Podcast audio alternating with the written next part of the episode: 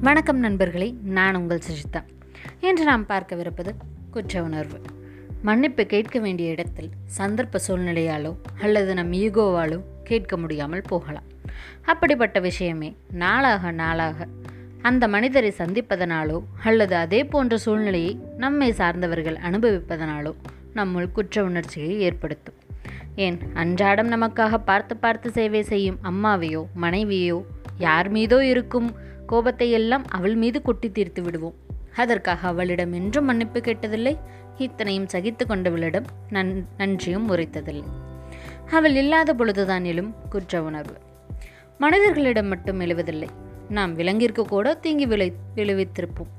ஏன் விலங்கிற்காக எப்பொழுதும் பரிந்து பேசக்கூடிய நானும் என் முதல் வளர்ப்பு நாய் பெண் என்பதை அறியாமல் நன்றாக பேணி காத்து வளர்த்து இறுதியில் அதன் பருவத்தில் வீட்டிற்கு திரும்பி வர முடியாத அளவு ஏதோ ஒரு காட்டில் சென்று விட்டுவிட்டோம்.